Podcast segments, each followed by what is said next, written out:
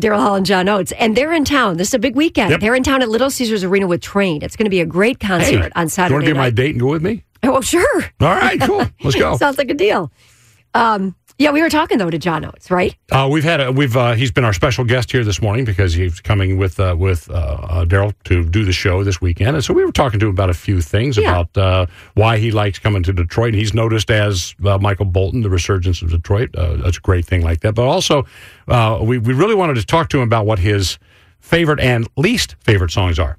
You know, I wonder when was the last time you were in Detroit? Uh, probably last year. Yeah, we, we come th- we come through pretty much every year. You're, you're aware of the great resurgence that this city is uh, undergoing right now. Oh, I noticed it last time in, in, in particular. You know, um, when we were there, uh, I noticed that the city was really kind of having a rebirth and things were, were changing, and that's fantastic. It's a great it's a great city with a great history, and uh, I, I love when uh, you know local people, you know, businessmen or whoever, you know, local movers and shakers, you know, commit to. Uh, Taking care of their own. I think that's a really, really cool thing. Yep, it's happened here. You know, for a bunch of years, uh, people obviously know of, of Hall and Oates and what you guys have accomplished. But uh, let us know what John Oates has been up to, because I know you're a very accomplished songwriter uh, outside of the duo. You've got a whole bunch of your own projects you work on.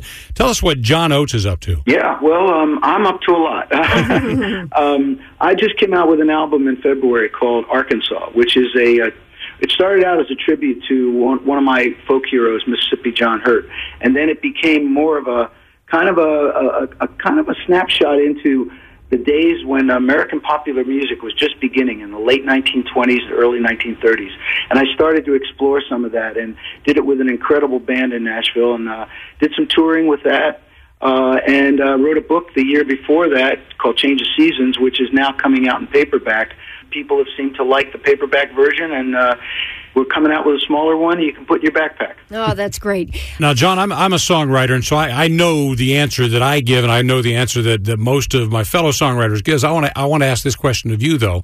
Of all of the, the Hall and Oates songs you've done over the years, which one is your favorite? Well, here again, as a songwriter, you know that's probably a tough question to answer.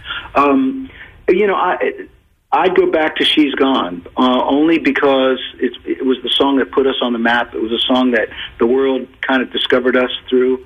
Um, it's a, uh song that is the oldest song that we play, yet it is sounds as new and contemporary as anything else we've ever done. Yeah, Should I, agree sing my version, Stephen? Oh yeah, you don't want to She's hear this. Yeah.